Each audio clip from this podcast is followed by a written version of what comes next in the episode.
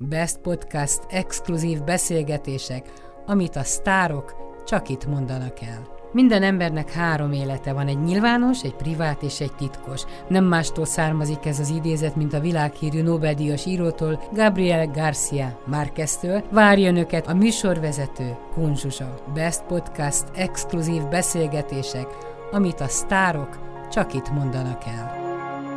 A heti podcast vendége Keresztes Ildi, és éppen a múlt héten Erdélyben jártál. Nagyon kíváncsi vagyok, hogy mi dolgod volt ott. Koncerteztél, pihentél, mert láttam képeket, hogy ott hintázol egy folyó partján. Nem, ez a Zabolai Mikes kastélynak a, a, az udvarán volt, hát illetve az udvarán az, az kicsit túlzás, mert jóval nagyobb, mint egy udvar, tehát egy, egyébként az öreg, öreg grófnő még ott él, hát vele nyilván nem tudtam találkozni, mert ő egy egészen privát részén él. A... De a grófnő nem tudja, hogy ki keresztes Ildikó?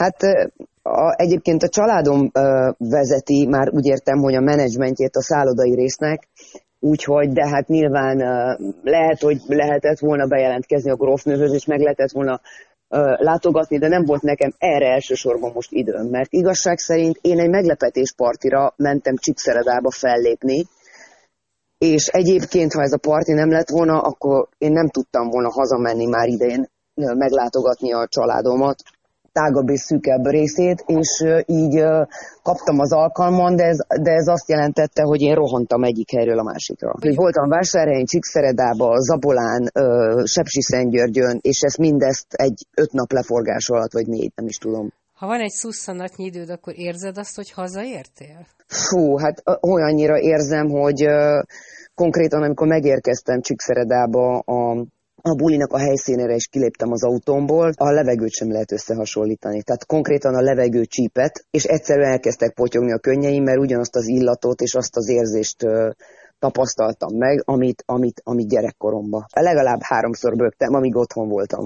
Ez olyan érdekes, mert azt tudom, hogy te könnyen bőgsz, könnyen elsírod magad, ugyanakkor meg hihetetlen kemény vagy, hogy, hogy ez a keménység, ez, ez maga az álca, vagy egy pajzs, ami úgy az évek során úgy magadra vagy rád rakódott? Nem, ez nem egy álca, hogy könnyen bőgök-e, nem tudom. Már nem bőgök olyan könnyen egyrészt, másrészt meg én szerintem én nekem legalábbis a, a legnagyobb élmény, hogyha az ember örömében tud sírni, és ami így feltör belőle, tehát amit nem tudsz kontrollálni, meg nem tudsz, hogy mondjam, mímelni. Ha örömömbe tudok bőgni, akár ha lenyűgöz egy tehetség, vagy, vagy, vagy, vagy olyat érzek, vagy olyat látok, akkor azt nem tudod megállítani, mert az jön. És nem is akarom, és nem is érdemes megállítani. Mert ezek a legőszintébb dolgok, amik az emberből fel tudnak törni. A másik pedig, hogy valóban bizonyos szempontból kemény vagyok, de, de valahogy én nem gondolom, hogy az egyik kizárja a másikat. Tehát én nem hiszem, hogy egy ember csak egyféle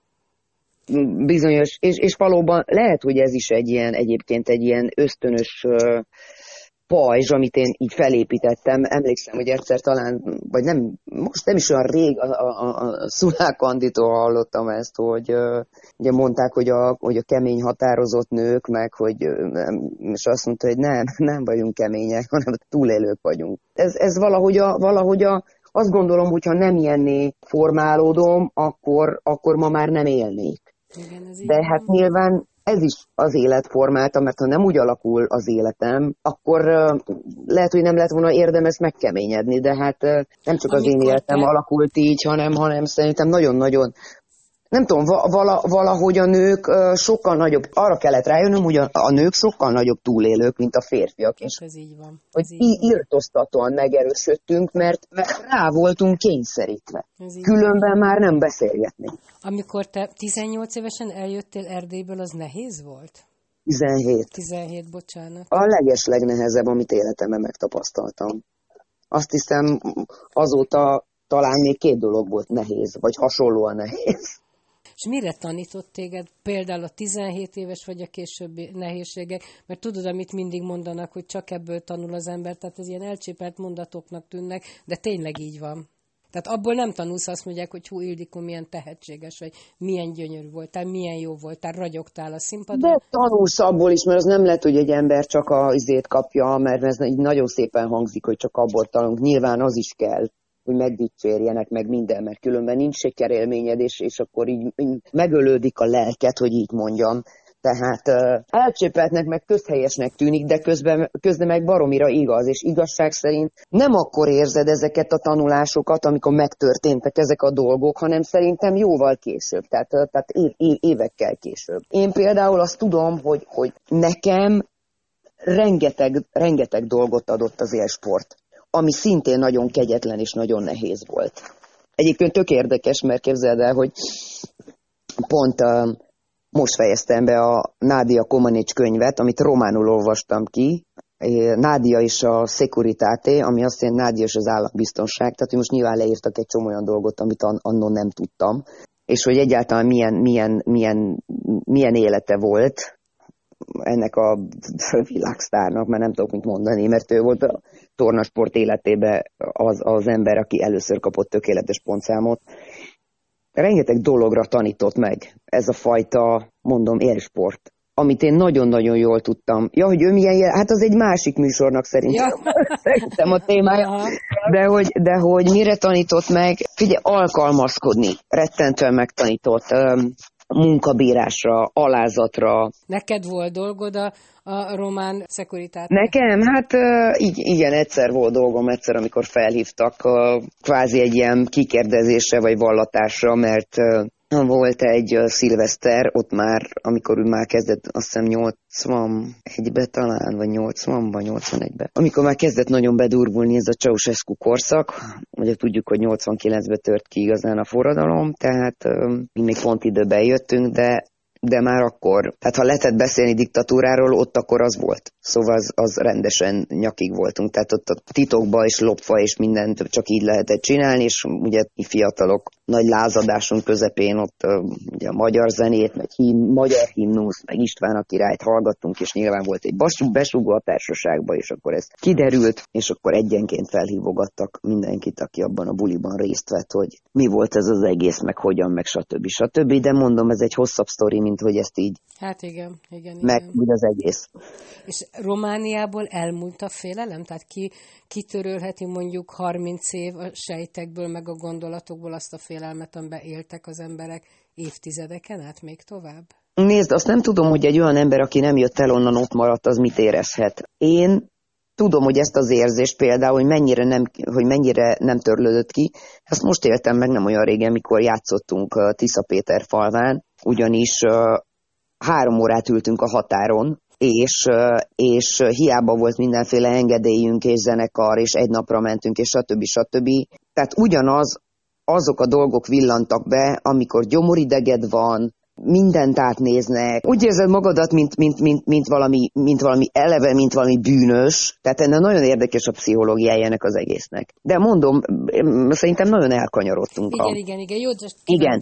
Viszont még, még, még azt tudnám hozzáfűzni, hogy az én fajta melankóliámat, meg olyan nosztalgiámat Erdély iránt amit én néha még mindig hazamegyek, és még mindig egy-egy úgymond pálinkázás közben, meg vacsorázás közben a barátaimmal elbőgöm magamat, ők ezt nyilván nem értik, mert azt mondják, hogy ez már rég nem az, amit, ami, am, amiből én elmentem, és amire én visszaemlékszem. Igen. És akkor mindig mondom nekik, hogy értem, Mondom, ti soha nem fogjátok megérteni azt a fajta érzést, csak akkor, ha elmentetek volna. Nem tudom, hogy ti miért éreztek, hogy itt maradtatok.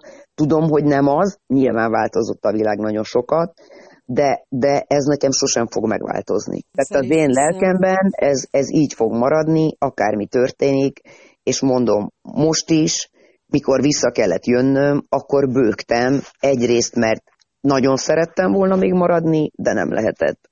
És egy csomó minden még mindig sokkal inkább másképpen működik. Az emberanyag az biztos, hogy egészen jó. Nyilván nem lehet egy fővárossal összehasonlítani egy, egy, egy kisebb várost, de az biztos, hogy, hogy, hogy az emberek még mindig teljesen mások, meg úgy is, hogy persze ott is sok minden változott, ott is sok minden fejlődött, ott is sok minden romlott, sok minden javult, de, de az, a fajta, az a fajta emberi magatartás, amiben, a, a, amit lépten nyomon éreztem, és ez nem csak annak volt betudható, mert én keresztes Ildikó vagyok, az, az még mindig teljesen más. Tehát, Milyen a lelked a, az elmúlt egy-két évben? Mindig eszembe van, hogy te egy hívő ember vagy, hogy hát ha tudsz valami jó isteni magyarázatot arra, hogy, hogy mi történik itt velünk a világban. Minden nap elveszítünk valakit. Épp tegnap meghallgattam most újból a csöndévét, a Fecóval a duettedet, hogy, hogy megkeményedik az ember, vagy, vagy mindegyikbe belehal. Szerintem mind a kettő. Tehát ha én, én, én pont ezen gondolkoztam az elmúlt napokban, hogyha én nem keményedtem volna meg még jobban az elmúlt pár évenben, akkor valószínűleg én ezekbe mind belehaltam volna az elmúlt két évenben. Valahogy a Jóisten segít is azzal, hogy, hogy, hogy ezeket elviseljem, vagy elviseljük, pontosan azzal, hogy ahogy bölcsülsz, már próbálod magadat közvetve, meg, közvetlen is, meg közvetve is valahogy meg, meg, meg, megóvni. Én elkezdtem egyrészt ilyen politikát folytatni, hogy belerakom a fejemet ugye a homokba, mert ha nem, akkor, akkor megint beszivárog egy csomó olyan dolog, ami engem fog kvázi kinyírni és tönkretenni. Nyilván ezeknél a veszteségeknél, amik nagyon személyesen érintettek, nem tud a fejedet a homokba tenni, akárhogy próbálkozol vele. Megpróbáltam, ha lehet ilyet mondani, olyan taktikát folytatni, hogy én igazán nem hiszem el ezeket a dolgokat. Tehát nyilván ott voltam egy-két temetésen, amikor így rám zuhant az egész, de onnantól kezdve valahogy azt érzem, hogy, ezek, hogy ez nem lehet igaz, és ezek a dolgok nem történtek meg, és nekem ezek az emberek vannak, és ugyanúgy léteznek, mint ahogy eddig léteztek, hiszen minden nap nem találkoztunk, nem, nem, a, nem vagyok hajlandó egyszer felfogni, elhinni. Nyilván a veszteségeket és a, a rosszát leszámítva ennek a dolognak, a pandémiának, nekem, nekem rengeteg nekem rengeteg jó dolgot művelt. Tehát azt, hogy, azt, azt, hogy tudtam pihenni, azt, hogy tudtam normálisan gondolkodni, hogy nem csak rohantam egyik helyről a másikra, hanem, hanem át tudtam gondolni dolgokat, hogy átértékeltem egy csomó mindent, hogy, hogy, hogy, hogy, hogy születtek új dalok, hogy um, lecsendesedtem, és, és én sokkal jobban megtaláltam önmagamat. Például a mostani belső békémet, ha mondhatok ilyet, bár egy oroszlán sárkány sosincs békében, de igen, de, de egyébként százalékban én ezt a békémet, én, én, én semmi pénzért nem adnám. De ebben szerintem a kor is benne van. Hát én magamról tudom, hogy a, az első, mit tudom én, 45 év az pusztító, és akkor utána az ember átértékel mindent. Most én nem számoltam, hogy te hány éves vagy, de 40 igen, igen. túl vagy, csak az ember de... tudja, hogy mi a fontos, mi a nem fontos. Normálisan ez kéne, hogy legyen, igen, mert ez egy, mert ez egy, ez egy folyamat, érted? Hát és hogy egy csomó dolog... már nagyobb karriert nem tudsz befutni. Tehát ezt a kis csomagot leteheted, hogy a megélhetésért, a karrierért, mert, mert mind minden koncert, minden fellépés most már úgy vehetsz, hogy ajándék és csoda, tehát nem küzdelem, és nem hát hogy mi lesz igen. belőlem. Tulajdonképpen igen, de, de hogyha most mit mond, most mondjam neked azt, hogyha most holnap ne adj Isten férhez mennék egy milliárdoshoz, akkor sem biztos, hogy le tudnám tenni, mert akkor is ez az életem része. És, és, Tina Turner se tette le, és pont most láttam, hogy meg, én még nem láttam a filmet, de nagyon Én már kétszer, és már tervezem, hogy háromszor is megnéz. én mindig azt mondom, hogy ez a, a, a sztároknak nem a pénzről szól, tehát szegényen is szerintem egy szál lyukas gatyában is a színpadon lennének, nem erről szól a történet. Ez egy Persze, őrület, ez egy őrület, amit... Nem, ez egy, ez, egy olyan, ez egy olyan szenvedély, nem tudom, ez egy olyan függőség, olyan szenvedély, amit, ami, ami egyszerűen... Nem tudom, mert nem kosztoltam, nem értek hozzá, de, de valószínűleg, ahogy, ahogy, ahogy látok eseteket, valószínűleg igen. Egyébként, hogy mondod, hogy hozzámennél egy milliómoshoz, vagy legyen milliárdos, én el nem tudom képzelni, hogy főleg most így látom a tévében ezeket a úriasszonyokat, hogy te azt a fajta életet él. Pont azért, mert ahogy te 18 évesen vagy 17 évesen magadat küzdötted föl szinte a semmiből, tehát te egy ilyen küzdőtípus vagy, nem az elkényeztetett, akinek tárcán kínálják a dolgokat. Nem, de nem, de, de képzeld el, hogy, hogy, hogy persze, én ezt nagyon kicsi gyerekkorom óta tudtam azt, hogy én akármi történik az életemben, én nem akarok kiszolgáltatott lenni senkinek és semminek. Tehát szerintem ez, szerintem, ha nem is így, mert nyilván így nem tud megfogalmazni egy óvodás vagy egy kisiskolás gyerek, de hogy ez megfogalmazódott bennem, az érzést magát így becsukom a szemem, és tudom, hogy hol ültem az udvaron, és mikor fogalmazott meg, ott meg bennem ez. Kérdésed másik része pedig az, itt a milliárdos lenne a barátom vagy a férjem. Nem, az annyira nem érdekelne, viszont, viszont tudod, mit érzek? Mindig, amikor bemegyek egy ilyen, egy ilyen régi ódon kastélyba, uh-huh. vagy ilyen ugye nagyon szépen, nagyon sok kuria fel van újítva már, és nagyon hála Istennek Erdélyben is, meg itt is ugye ezeket a régi kastélyokat.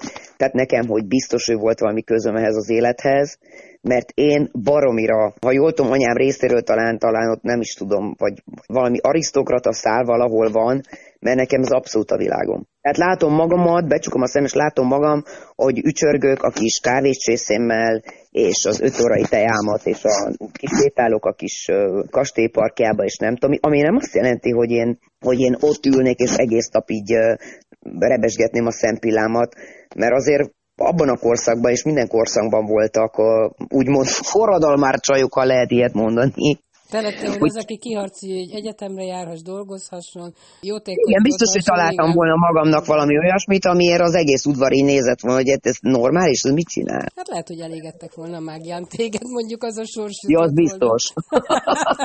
hát attól függ, melyik korban vagyunk, ugye? Na igen, igen, de hogy nem, nem simultál volna bele a normális világba, az egészen biztos. Azt mondtad egyszer magadra, hogy te egy ilyen tisztességes gazember vagy, ez alatt mit értett? Az. De miért? Hát azért vannak dolgok, amit az ember, hogy is mondjam, tehát ha meg akartam volna nagyon magyarázni, hogy mindenki értse, akkor nyilván leírtam volna a könyvembe, nem írtam le, mert azért vannak dolgok, amit az ember megtart magának. Hát igaz, igazság szerint az, azt értem nagy vonalakba alatta, hogy nyilván én sem vagyok bűntelen, tehát nem, nem Szent Johannaként születtem ide le, és nem is úgy fogok elmenni. Tehát nyilván nekem is vannak úgymond bűneim, persze, mi szerint, melyik erkölcsi norma szerint vannak bűneim. Mindenkinek máshol húzódnak meg ezek a határok, mindenkinek más a, az értékrendje, és igen, az az értékrend, ami, amiben én beleszülettem, nyilván ahhoz képest onnan átkerülve mondjuk a showbizniszbe, ami tudjuk, hogy bizonyos szempontból egy romlott világ, hogy így mondjam, de de nem is lehet nem az, mert nem lehet másképpen. Ahhoz képest nyilván én is elkövettem egy csomó trógességet. Nem játszottam, tehát nem, nem gondolom, hogy játszottam másokkal, vagy, vagy nagyon nehéz erről így rébuszokba beszélni, mert konkrétumokat nem igen, akarok igen, mondani, mert ez az én magárügyem. De az segít a lelkeden, ha mondjuk meggyónod, meggyóntad? Hogy meggyóntam meg konkrétan úgy, hogy bemek a templomba gyóni, mint a katolikusok, nyilván úgy nem gyóntam meg, mert, nem, mert a magam módján hiszek, és, és nem járok már nyilván így konkrétan ilyen dolgokra. Én valahogy hitemmel is uh, szemérmes vagyok, tehát ez, én, én, én, ez hadd maradjon meg nekem, hogy én hogyan. De viszont uh, azt hiszem, hogy bűnhöttem értük. Vagy legalábbis úgy éltem meg, hogy megkaptam értük a büntetést mi, igen, azt gondolom. Láttam, hogy milyen iszonyatosan drágán bánsz az anyukáddal, meg hogy ölelgeted meg, és azt is mondtad, hogy picit már az Alzheimer fele elindult, hogy el tudod azt fogadni, hogy az embernek az anyukájából egyszer a saját gyereke lesz, a saját lánya lesz? Nem, ezért is küzdök meg nehezen ezzel a feladattal, mert remélem, hogy nem lesz Alzheimeres, egyelőre demens, mert azt gondolom, hogy 80 után az ember sajnos elkezd valami felé menni, nyilván úgymond kifelé az életből, amit megint csak baromi nehezen fogadok el. Tehát mindig azt szoktam mondani, hogy én nem vagyok elég intelligens a halálhoz. É, főleg amikor a közeli emberekről van szó, de nyilván a legközelebbiek fájnak a legjobban, és aztán vannak különböző rétegek, mindegyik nagyon fáj. Például a, tegnap előtt tudtam meg, hogy egy rajongómat meggyilkolták uh, Angliába, mert kinnélt, és ott tanult, és, és egyszerűen nem akartam elhinni, de mindegy, nem akarok most ebbe se belemenni, rettentően fájt, és rettentően megrázott. Nyilván mértékben nem tud annyira megrázni, mint amikor majd az anyám el fog menni. A anyu fizikai állapotát tekintve ő rettentően, szóval nagyon-nagyon jól van. Igen, Igaz, hogy 47 kilót nem tudom meghiznalni egy kilót se. 83 éves szoktam mondani, mint pont mint Tina Turner, csak az egyik novemberi, a másik októberi. Fizikailag rettentően jól van, és ahhoz képest, hogy az agyát használta egész életében, és a család motorja volt, és a legagilisebb nő, aki előtt nem volt akadály, és mindent megoldott, nagyon nehéz megbirkózni magával a tudattal, nem tudom el, szóval ugyan, mintha, tudod milyen érzés van, mintha haragudnék az anyámra, hogy hogy lett ilyen, holott nem tehet róla, érted?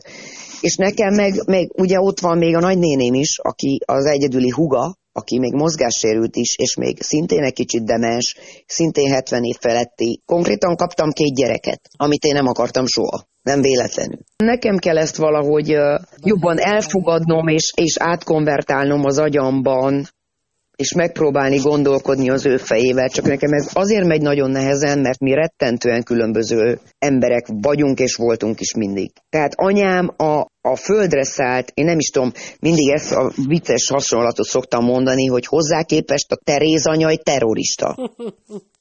És azért Tehát te nem ő, ilyen ő, vagy, te nem ilyen földre szállt nyugalom vagy, és angyal vagy. Angyal nem, vagy, mert, én, én, mert én, én sok esetben, tehát sok, nyilván a, a, örököltem tőle is egy csomó minden, de, de én a harcosabb típus vagyok. Én inkább az apámat örököltem szerintem bennem, sokkal több ilyen székely, makacs, dacos. Meg hát nyilván engem is alakított az élet. Hát figyelj, Baromira. azt gondolom, hogy az ember, és ebben én is hiszek, nem véletlenül kap dolgokat. Lehetséges, hogy az édesanyád azért járja ezt az utat, hogy téged ezzel tanít majd, hogy ebből az őrült makacságodból le kell adni, mert amikor lehet, mondod, hogy ő nem toppon van akkor nem tudsz vele veszekedni, meg nem tudsz oda csapni egyet és idegbetegnek lenni, akkor neked is finomodnod kell. Tehát... Hát próbálkozom, próbálkozom, és aztán pedig, pedig pont ezt csinálom néha, amit te mondasz, hogy kvázi úgy oda csapok, és, és, és utána hazajövök bőgve. Hát igen. És utána felhívom, hogy szeretlek, és ne haragudj rám azt mondják, hogy az, em, hogy az ember, ha fizikumát karban tartja, az meghálálja. Igen. Tehát, hogy, hogy, hogy anya rengeteget jött, ment, iszonyú tevékeny volt. És fizikailag nem is fáj semmiért. Tehát ő csodálkozik, amikor a hasonló barátnői 80 évese itt fáj, ott fáj, nyűszögnek. Anyámnak semmilyen nem fáj. De sajnos az agy ez pont egy kolléganő mondta a színházban, hogy az ő anyja egy rettentő okos rendezőnő volt, élete végig tanult, olvasott, és mégis három hónap alatt, érted, azt se tudta, hogy ki a lánya, vagy akárhány, akárhány hónap leforgása alatt, mert az agy nem így működik. Hát téged ki fog ápolni, ha bármi van? Ki fog így szeretgetni, mint hogy te az anyukádat? Mi van, ha az embernek nincs gyereke? Barátok? Fú, de ez, ez egy óriási nagy hülyeség szerintem. Igen? Én szoktam rá gondolni.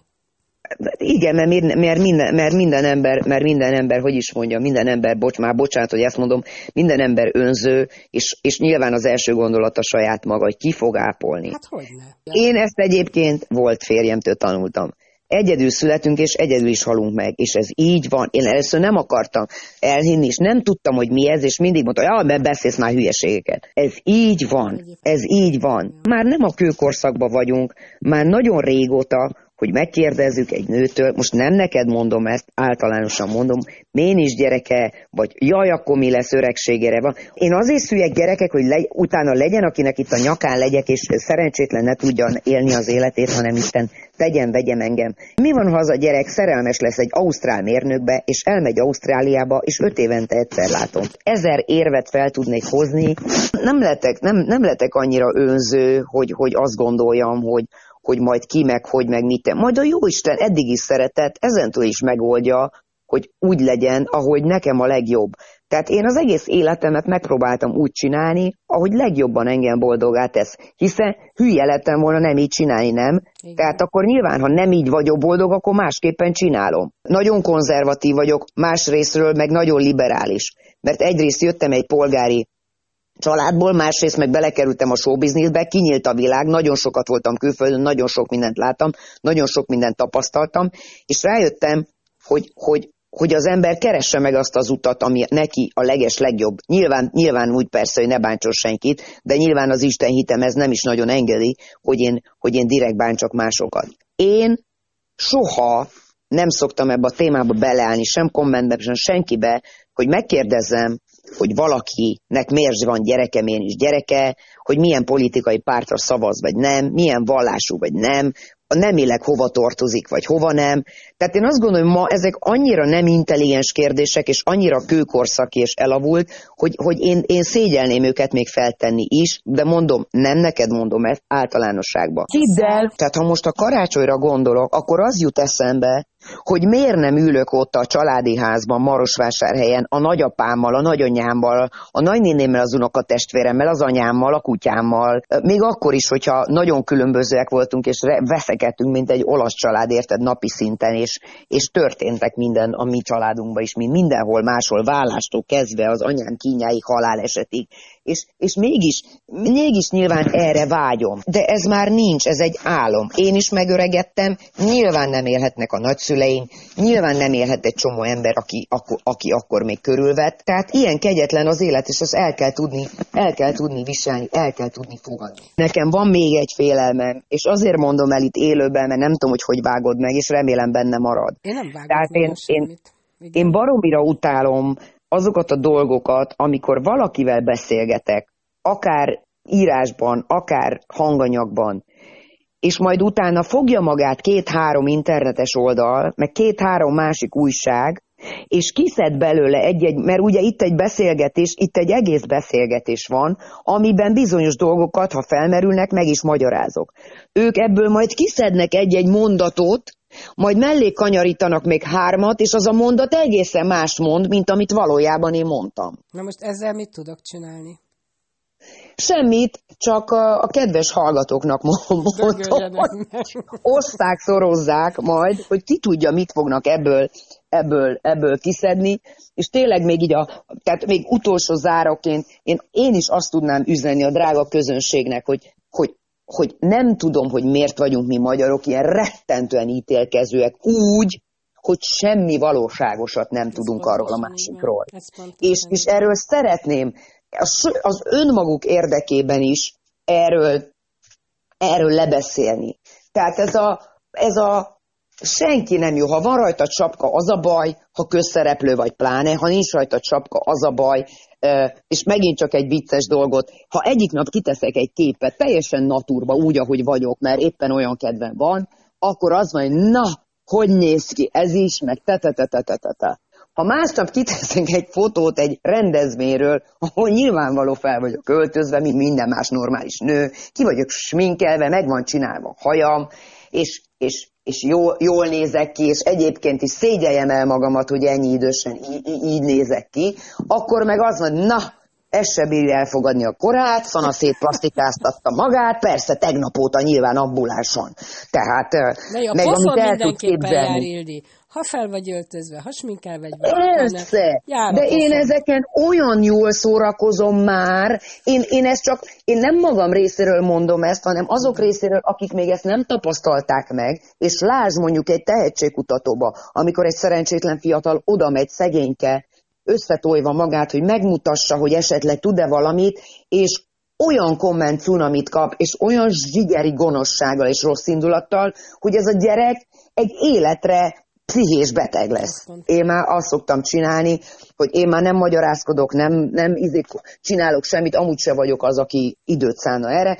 Abban a percben, ha valaki az én oldalamra egy olyan üzenetet ír, ami nem oda való, vagy olyan hangnembe, vagy látszik, hogy zsigeri rossz indulat, és megreped a, az irítségtől, van az a gomb, hogy delete, hello, és már meg is szabadultam, kész. Lehet menni a saját oldalára, ott használni olyan szavakat, ami az ő szintje, és egyáltalán az én rajongóimat, akik azért látogatnak az én oldalamra, mert tisztelnek, szeretnek, én meg viszont őket, nem akarom kitenni ezeknek. Igazad van. Keresztes Ildi, köszönöm szépen a Én is köszönöm szépen a beszélgetést. Sziasztok! Best Podcast exkluzív beszélgetések, amit a sztárok csak itt mondanak el. Minden embernek három élete van, egy nyilvános, egy privát és egy titkos. Nem mástól származik ez az idézet, mint a világhírű Nobel-díjas írótól, Gabriel Garcia Márqueztől. Várja önöket a műsorvezető, Kunzsuzsa. Best Podcast exkluzív beszélgetések, amit a sztárok csak itt mondanak el.